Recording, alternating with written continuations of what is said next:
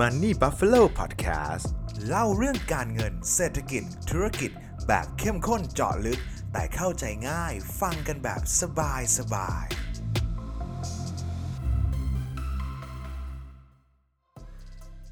แฟดโลนคืออะไร แฟดโลนถูกสร้างขึ้นมาเพื่อแก้ไขปัญหาผู้กู้และผู้ให้กู้ได้อย่างไร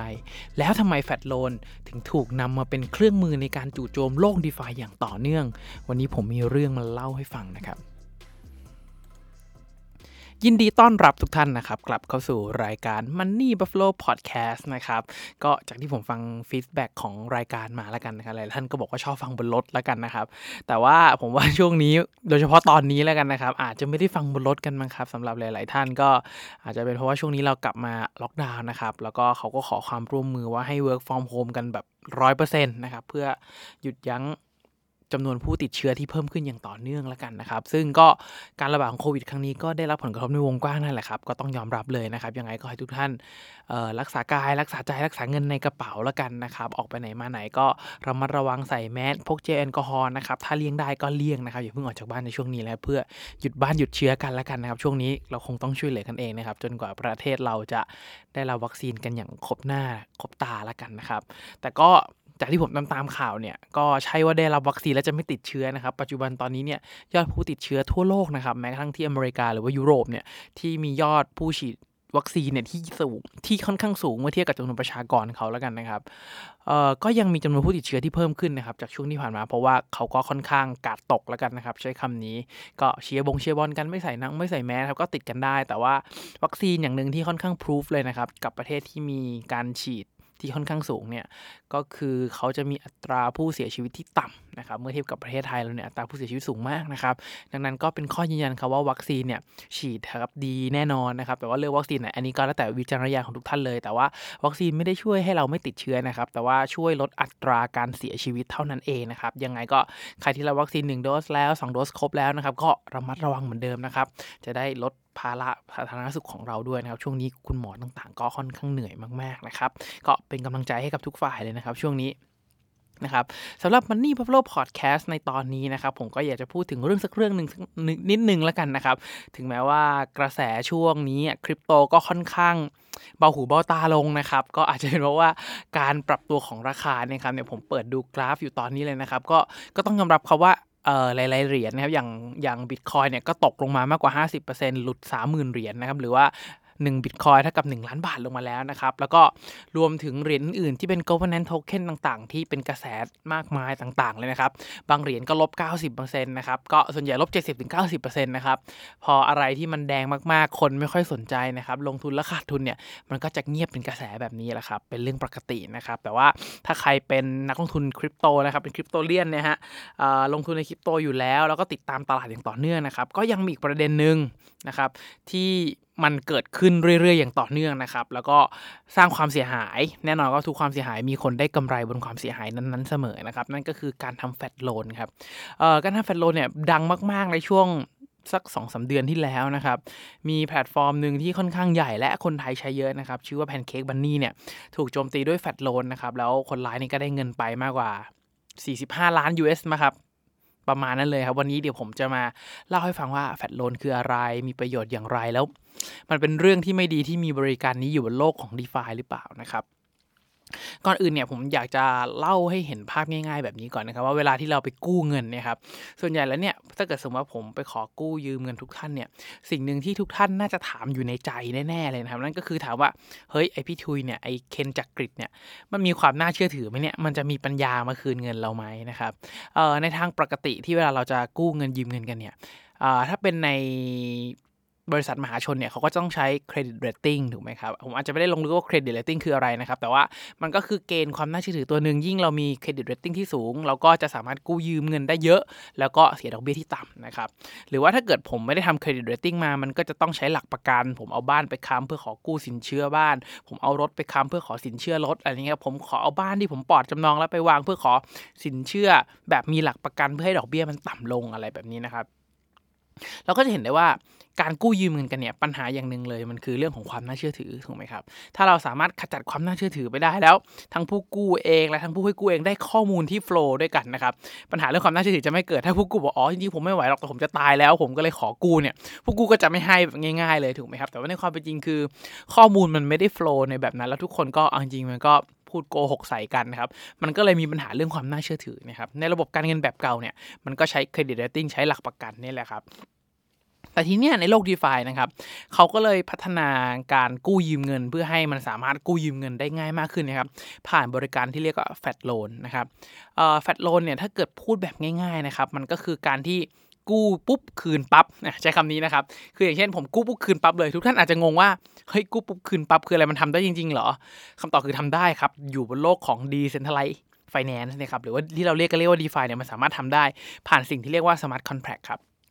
คือเนื่องจากว่าโลกของ d e f าเนี่ยมันเป็นโลกที่มันอยู่บนโลกอินเทอร์เน็ตแล้วกันนะครับ ที่มันเชื่อมต่อข้อมูลกันแบบเรียลไทม์ที่ไม่ต้องมานั่งเซ็นเอกสารให้วุ่นวายเนี่ยมันสามารถใช้ smart contract นะครับ ในการที่เราบอกว่าขอยืมเงิน และคืนเงินโดยทันทีพร้อมดอกเบี้ย อย่างเช่นผมยืมเงินหมื่นหนึ่งนะครับผมคืน10,000 กับ 100 แบบทันทีเลยนะ แต่ขอยืมเงินไปทำอะไร1 transaction หน่อยอย่างเช่นผมยืมเงินไปซื้อ แอปเปิล ที่ตลาดนี้ แล้วแอปเปิลไปขายที่อีกตลาดหนึ่งแล้วก็พอได้เงินมาผมก็นำมาคืนให้เลยนะครับซึ่งการใช้ flash loan นะครับมันถูกสร้างขึ้นมาเพื่อเอาไว้อย่างแรกเลยผมเชื่อว่า มันจะถูกสร้างเอาไว้สำหรับ arbitrager ครับ arbitrager เนี่ยคือคนที่เห็นส่วนต่างของตลาดที่แตกต่างกันนะครับเสน่ห์อย่างหนึ่งของบนโลก DeFi านะครับ คือมันมีตลาดหลายที่ครับ ถ้าอย่างตลาดหุ้นบ้านเราเนี่ย ก็ซื้อขายอยู่บนสตรีมมิ่งอยู่บนตลาดหลักทรัพย์เป็นเจ้าของนะครับอันนั้นเป็นตลาดรองที่ใหญ่ที่สุดในประเทศ ซึ่งผมเชื่อว่าถ้าเกิดใครอยากซื้อขายหุ้นเนี่ย ก็คงไม่มีใครไปซื้อขายกันที่ตลาดอื่นๆ แน่ๆนะ เพราะว่าตลาดที่สภาพคล่องสูงมันมีประสิทธิภาพมากที่สุดแล้วนะครับ แต่อย่างบนโลกของ d e f าเนี่ยถ้าเราอยากซื้อขายเหรียญอยากใช้ธุรกรรมทางการเงินนี่ครับ มันมีตลาดรองหลายที่ครับผมใช้คำนี้แล้วเหมือนเหมือนมีตลาดเซ็ตหลายที่นะครับ มันมีตลาดเหรียญหลายที่มีหลาย exchange ให้เราเลือกนะครับ ทีนี้เนี่ยการผันผวนของราคานะเอาง่ายๆถ้าเกิดใครเป็นนักทุนสายคริปโตเนี่ยดูราคาบิตคอยในแต่ละ exchange ยังไม่เท่ากันแบบเป๊ะๆเลยนะครับ มันมีส่วนต่างของราคาอยู่แบบ หลักพันหลักหมื่นบางช่วงอาจจะหลักแสนก็มีนะครับ ดังนั้นเนี่ยถ้าเกิดเราเห็นสมมติว่าผมมองแล้วว่าเฮ้ยบิตคอยน์ในตลาด A เนี่ยมันอยู่ที่ 1 ล้านบาทต่อเหรียญเฮ้ยแต่ในตลาด B ตอนเนี้ยมันอยู่ที่ 9 0 0 0 0นเองว่ะผมก็แต่ผมไม่มีเงิน 9 0 0 0 0นผมทำยังไงนะครับ ผมก็ทำการขอยืม flash loan นะครับ แล้วเอา smart contract ผูกเลยครับว่าเนี่ยสิ่งที่ผมจะทำนะ ผมจะเอายืมเงิน 9 0 0 0 0 0ของคุณเนี่ยไปซื้อบิตคอยน์ที่ตลาด 1 9 0 0 0 0บาท และขายทันที 1 ล้านบาทไปที่ตลาด B และผมได้ผมได้ 1 ล้านบาทว่าผมจะเอาเงินมาคืนให้คุณ9ก้าแสนเองหนึ่งหมื่นคุณจะได้กำไร 1 0,000 แต่ว่าแน่นอนว่าผมจะได้รับกำไร 90,000เนี่ย smart contract มันสามารถสร้าง loop แบบนี้ขึ้นมาได้นะครับซึ่ง ปกติแล้วเนี่ยถ้าเกิดใครทำลักษณะนี้เนี่ยปกติผู้ให้บริการที่มีบริการ flash loan นะครับเขาก็จะมีแบบบริการสำเร็จรูปเหมือนบะหมี่กึ่งสำเร็จรูปนะครับกรอกข้อมูลลงไปว่าเราอยากจะเอา flash loan ไปทำอะไร 1 2 3 4 มันก็จะวิ่งไปให้เลยนะครับแต่ถ้าเกิดเราเล่นท่ายากนิดนึงนะครับก็ต้องยอมรับว่าเราจะต้องมีความรู้ในการเขียนโค้ด ความรู้ในการสร้าง smart contract เอง เพื่อให้มันเป็นไปตามเงื่อนไขของเรานะครับซึ่งการสร้างเงื่อนไขของ smart contract นะครับมันเขาเรียกว่า มันต้องใช้ความละเอียดใช้ความรู้และความเข้าใจของกลไกหลายๆอย่างรวมๆกันนะครับส่วนตัวยอมรับว่าเขียนไม่เป็นนะครับ แต่ว่าพออ่านรู้เรื่องพอคุยเรื่อง flow รู้เรื่องนะครับ ดังนั้นเนี่ยถ้าสมมติว่าเราสร้าง smart contract ขึ้นมาแล้ว loop ที่เราสร้างนะครับยืม 9 0 0 0 0น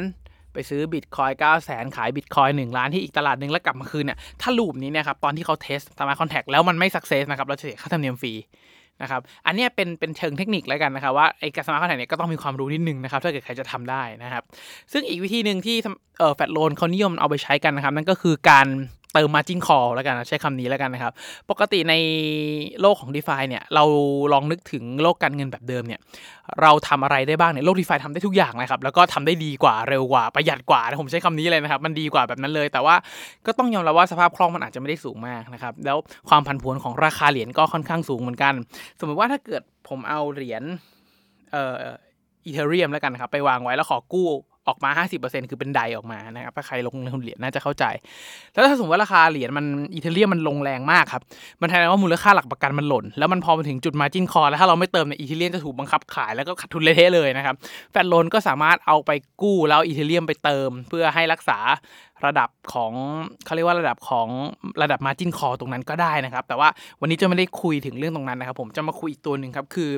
แฟดโลนเนี่ยพอมัน กู้คืนใน transaction เดียวได้เลยครับ มันก็เลยเกิดสิ่งที่เรียกว่า fat loan attack ขึ้นมา ถ้าถามผมก่อนนะครับว่าสิ่งที่เกิดขึ้นกับเอ่อ PancakeBunny นะครับสิ่งที่เราเห็นเกิดความเสียหายแล้วออกมาเป็นข่าววายๆกันเนี่ยถ้าถามผมผมว่าเป็นความผิดของโจรไหมครับเป็นคือมันทำให้ไม่ใช่คำนี้ดีกว่านะครับ ถามว่าถ้าโจรผิดไหมผมว่ามันผิดนั่นแหละครับ มันไม่ควรมาโจมตีแล้วก็สร้างความเดือดร้อนนะครับ แต่ถ้าถามว่ามันก็เป็นช่องโหว่ที่ บริการบริการหนึ่งแล้วคนเห็นช่องโหว่ในการพัฒนา coding ขึ้นมานะครับเขาเห็นความผิดพลาดของโค้ดเขาก็หาประโยชน์จากโค้ดไปนั่นแหละครับ ซึ่งมันเป็นความเสี่ยงหนึ่งของบนโลก DeFi นะครับโลกดีฟาให้ผลตอบแทนที่สูงแน่นอนว่ามันมีความเสี่ยงที่สูงเช่นกัน และความเสี่ยงมันก็เริ่มเห็นชัดมากขึ้นเรื่อยๆเมื่อมีจำนวนยูเซอร์มากขึ้นเรื่อยๆ เริ่มมีฉลามเข้ามาอยู่ในตลาดนี้มากขึ้นนะครับทุกคนก็หิวเงินนั่นแหละครับผมเชื่อว่าทุกคนที่เข้ามาตลาดลงทุนเนี่ยโดยพื้นฐานเนี่ยมีความโลภ เป็นพื้นฐานส่วนตัวอยู่แล้วนะครับถ้าเกิดเรารู้จักแบบ ถ้าเราไม่โลภเนี่ยผมว่าคงไม่มีใครเข้ามาตลาดลงทุนเพื่อหาเงินเพิ่มหรอกครับดังนั้นทุกคนต้องการหาเงินนะครับเห็นช่องโหว่เห็นอะไรตรงไหนผมว่าถ้าเขาทำได้ ผมว่าส่วนใหญ่ก็ทำแล้วในโลกของ d e f านี่มันปิดบังตัวตนง่ายมากนะครับเราตาม address แทบจะไม่ได้เลยมันยากมากโอนซ้อนไปซ้อนมาผ่านเข้า wallet นู่นนั่นนี่นะตามยากเหมือนกันนะครับต้องมีความรู้ประมาณนึงถึงจะตามได้นะครับทีนี้เนี่ยครับ ขออธิบายการทำอาบิทาดผ่านแฟดโลนแบบทั่วไปก่อนนะครับ คือวิธีการโจมตีใน liquidity pool โดยทั่วไปเนี่ย หลักการง่าย ๆ คือเราก็ต้องหา LP หรือว่าหา pool นั่นแหละครับ ที่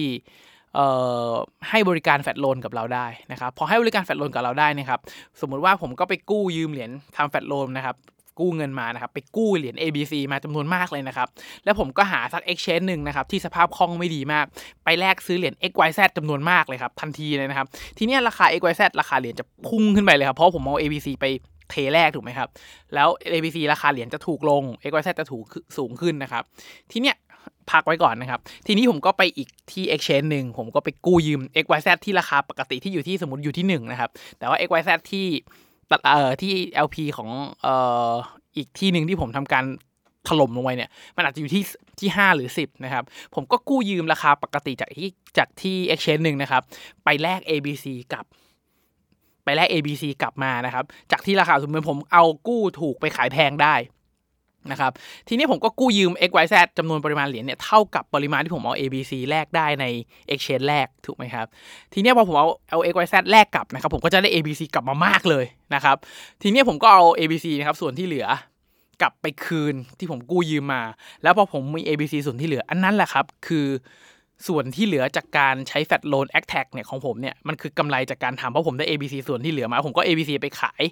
ตาม Exchange อื่น ๆ ที่ราคาไม่ได้ถูกปั่น ผมก็จะได้กำไรมาก้อนหนึ่งนะครับ ซึ่งโดยปกติเนี่ยการทำ flash loan attack ลักษณะนี้เนี่ยเอ่อ ต้องต้องผมว่าต้องรอบจัดประมาณหนึ่งนะครับ แล้วกำไรเนี่ยมันอาจจะไม่ได้แบบหลายพันเปอร์เซ็นต์หลายหมื่นเปอร์เซ็นต์มากนักนะเพราะว่าสภาพคล่องมันจำกัดต้องคำนวณดีๆ มันอาจจะทำให้เราขาดทุนได้เลย ถ้าเกิดเราคำนวณสภาพคล่องพลาดไปนะครับแต่ที่นี่ครับการทำ f a l l o w attack เนี่ยสิ่งหนึ่งที่มันทำให้เกิดความเสียหายจำนวนมาก หรือว่าเกิดเกิดความเสียหายของคนจำนวนมาก แล้วก็ให้คนที่โจมตีเนี่ยได้กำไรไปเยอะเลยนะครับเอ่อเรื่องหนึ่งที่เกิดขึ้นเลยนะครับ มันจะเกิดขึ้นจากการที่ เขาใช้กลไกของ governance token บางเหรียญนะครับ ที่มันมีกลไกบางอย่างมีช่องว่างบางอย่างที่ทำให้เหรียญนะครับ ถูกสร้างขึ้นมามากกว่าปกตินะครับ ทุกครั้งที่เกิดการผมว่าใช้ความชิบหายของ governance token สักตัวหนึ่งนะครับ ที่ผ่านมามีหลายตัวที่ผ่านข่าวผ่านสื่อผ่านอะไรไม่ว่าจะ Ion Finance เอ่อ Bunny Pancake นะครับ ทุกอย่างเนี่ยมันเกิดจากช่องโหว่ของกลไกการสร้างและเผาของ governance token ทั้งนั้นเลยนะครับ อย่างกรณีของ Bunny Pancake เนี่ยครับ พอดีมันมีช่องโหว่ระหว่างในการช่องโหว่ของการสร้างเหรียญบันนี่ออกมานะครับถ้าเกิดใครเป็นแฟนคลับของบันนี่แพนเค้กเนี่ยครับก็จะรู้ว่าไอตัวบันนี่เนี่ยจะถูกสร้างขึ้นมา เมื่อค่า fee ที่แพลตฟอร์มเก็บได้ถึง 1 BNB เมื่อไหร่นะครับ เมื่อค่า fee ที่แพลตฟอร์มเก็บได้ถึง 1 BNB เมื่อไหร่ครับ จะมี 3 เหรียญบันนี่นะครับถูกสร้างออกมา เมื่อก่อนเมื่อก่อน 5 เหรียญนะครับ ตอนนี้ผมเข้าใจว่าเหลือ 3 แล้ว จะมี 3 เหรียญบันนี่ถูกมิ้นออกมา เพื่อแจกจ่ายให้กับคนที่มาใช้บริการและถูกเก็บค่าธรรมเนียม ซึ่งค่าธรรมเนียมบนแพนเค้กบันนี่นะครับเก็บแพงมากนะครับ ถ้าผมจำไม่ผิดคือ 30%ไอ้สามสิบเปอร์เซ็นที่เก็บได้ถ้าเป็น1 BNB เมื่อไหร่เนี่ย จะมีเหรียญ บันนี่สามเหรียญถูกมิ้นออกมาเป็นผลตอบแทนคืนกลับไปให้กับผู้ที่เสียเสียค่าธรรมเนียมนะครับ เอาเป็นว่าไอ้เรื่องกลไกต่างๆเนี่ยผมอาจจะไม่ได้ลงลึกนะครับ แต่ว่าสิ่งที่ คนร้ายทำนะครับ จะทำกรณีคล้ายๆ กับที่ผมบอกเลยครับ คือกู้เหรียญมาอีกจากที่หนึ่งปั่นราคาใน LP นะครับซึ่งมันมีกลไกที่ค่อนข้างเยอะนะครับ แต่ว่าโดยสรุปให้ทุกท่านเลยนะครับ คือคนร้ายจากการทำ flash loan ในครั้งนี้หนึ่ง transaction ที่เขาทำ loop เนี่ย loop นี้กว้างมากนะครับ เดี๋ยวถ้าเกิดมีโอกาสอาจจะผมอาจจะทำ flowchart มาให้ดูว่ามันกว้างขนาดไหนนะครับ loop เนี้ยมันกว้างมาก ทีนี้พอทำเสร็จออกมาปุ๊บนะครับ คนร้ายไม่ได้เสียเงินสักบาทนะครับ แต่สิ่งที่เขาทำ flash loan ครั้งนี้แล้วได้ออกไปนะครับ ก็คือเหรียญบันนี่เจ็ดล้านเหรียญนะครับ ซึ่งเยอะมากนะครับเจ็ดล้านเหรียญ ซึ่งเหรียญบันนี่เนี่ยก่อนที่จะโดนเทขายลงมาเนี่ยถ้าเกิดใครตามข่าวอย่างเรื่อยๆนะครับ จะเห็นว่าเหรียญบันนี่เนี่ยมีราคาสูงสุดเกือบถึง 500ดอลลาร์ต่อเหรียญเลยมั้งครับตอนนั้น แล้วก็มีการปรับลงมาเรื่อยๆ แล้วก่อนจะโดนเทขายลงมาแบบอยู่หลักสิบเลยหลักแบบ 20 ต้นๆ30 ต้นๆเลยนะครับ ทีเนี้ย พอเหรียญมันอยู่ที่ราคา400ถึง500เนี่ยคนร้ายที่ได้เหรียญบันนี่7ล้านมาฟรีๆนึกถึงว่าเวลาเราได้ของมาฟรีๆนะครับแล้วเราเทขายตุ้มเดียวลงไปในตลาดเลยครับ สิ่งที่เกิดขึ้นคือขายทุกราคาแมททุกออเดอร์ ราคาพุ่งจากแบบระดับเกือบเกือบห้าร้อยเหรียญเนี่ยครับพุ่งลงไปเหลือแบบประมาณสักตอนนั้นน่าจะ 20 หรือ 30 เหรียญ สามสิบดอลลาร์เท่านั้นเองนะครับ คือมูลค่าหายไป 90-95%แต่ว่าคนที่โจมตีครั้งนี้นะครับ ได้เงินออกไปเงินสดฟรีๆ ออกไปเลยนะครับ ก็คือ 45 ล้าน USD นะครับ ก็ถ้าเกิดตีเป็นเงินบาทก็พันล้านครับพันหนึ่งพันสองร้อยหนึ่งพันสามร้อยล้าน ซึ่งถือว่าเป็นเงินที่เยอะมากนะครับสำหรับการทำครั้งนี้ ซึ่งในช่วงอาทิตย์ที่ผ่านมานะครับ ในช่วงเดือน7เนี่ยครับเอ่อแพนเค้กบันนี่ก็ถูกทำ flash loan attack อีกรอบหนึ่งนะครับ แต่ว่าเป็น flash loan attack ที่อยู่บน chain ของโพลีกอน นะครับเอ่อก็ทำให้เห็นค่อนข้างชัดครับว่าการทำ flash loan attack เนี่ยมันทำความเสียหายให้กับผู้คนในวงกว้างนะครับ แต่ว่าในทางกลับกันมันก็เป็นบทเรียนให้กับแพลตฟอร์มอื่นๆในการป้องกันการจู่โจมด้วย flash loan attack เหมือนกันนะครับ ซึ่งสิ่งหนึ่งที่ผมว่าเป็น keyword หลัก ๆ ที่จะช่วยทำให้แพลตฟอร์มเนี่ยไม่ถูกโจมตีจาก flash loan attack แล้วกันนะครับ นั่นคือกลไกในการ สร้างและทำลายเหรียญของ governance token นั้นๆนั่นแหละครับว่าเขามีกลไกแบบไหน กลไกนั้น make sense หรือเปล่านะครับ ซึ่งเอาจริงๆนะฮะตอนผมอ่านกลไกของแพนเค้กบันนี่เนี่ยผมก็คาดไม่ออกแล้วครับว่าเออมันคงจะถูกโจมตีด้วยแฟล o แอทแทกได้นะ จริงคือก็ก็จินตนาการไม่ออกนะครับ เพราะว่าเอาตรงๆ คือ ถ้าเกิดไม่มีเคสตล์ที่เรียงมาผมก็คิดไม่ออกเหมือนกันว่ามันถูกโจมตีแบบนี้ได้ด้วยเหมือนกันนะ เพราะว่ามันยากเหมือนกันครับ ยากประมาณหนึ่งเลย แล้วก็พอไปดูกลไกในช่วงแรกที่ผมอ่านของแพนเค้มันก็น่าสนใจจริงนะแต่ว่าส่วนตัวต้องบอกก่อนนะครับผมไม่ได้ลงเอ่อบันเดอร์ Pancake Bunny นะครับ แต่ว่าก็มีเพื่อนลงแล้วก็ก็มาแชร์ข้อมูลกันว่ามันเกิดอะไรขึ้นแล้ว เวลาหาแพลตฟอร์มตัวหน้าหรือว่าหาเหรียญตัวหน้าที่เราอยากจะถือเนี่ย เราจะได้ คิดเผื่อกรณีที่มันอาจจะโดน flash loan attack ได้ด้วยนะครับ ก็อยากให้ทุกท่านระวังไว้แล้วกันนะครับ เพราะว่าโลกของ d e f าเนี่ยอย่างที่ผมบอกว่า สภาพคล่องหรือว่าปริมาณตลาดเนี่ยมันยังไม่ได้เยอะมาก แล้วพอมันไม่ได้เยอะแล้วยิ่งแตกเป็นหลาย ๆ ตลาดรองด้วยเนี่ย มันทำให้ สภาพคล่องมันยิ่งขาดง่ายนะครับแล้วในโลกของการเงินนะครับเวลาขาดสภาพคล่องเนี่ยมันมักจะมาตามมาด้วยความผันผวนของราคาที่ไม่วิ่งขึ้นเร็วมากก็ขาดทุนแบบมหาศาลแบบนี้ให้เราเห็นเสมอนะครับดังนั้นโลกดีฟาให้ผลตอบแทนที่สูงก็จริงครับ แต่มันก็มีความเสี่ยงที่สูงด้วย ดังนั้นถ้าเกิดใครอยากลงทุนและอยากอยู่ในโลกดีฟาได้นะครับ ผมว่าก็ต้องศึกษาหาความรู้หาข้อมูลนะครับ เพราะส่วนตัวผมเชื่อจริงๆครับว่า ผลตอบแทนที่สูงเนี่ยมันตามมาด้วยความเสี่ยงที่สูงเสมอนั่นเองนะครับ สุดท้ายนะครับถ้าใครมองว่าพอดแคสต์นี้เป็นประโยชน์นะครับอยากจะรบกวนทุกท่านจริงๆครับให้กดไลค์กดแชร์กด subscribe นะครับในทุกๆช่องทางที่ทุกท่านรับฟังนะครับเพื่อเป็นกำลังใจให้กับตัวผม เป็นกำลังใจให้กับทีมงานมันนี่บัฟโลนะครับเพื่อตั้งใจผลิตชิ้นงานดีๆต่อไปนั่นเองนะครับยังไงก็ขอให้ทุกท่านโชคดีกับการลงทุนนะครับ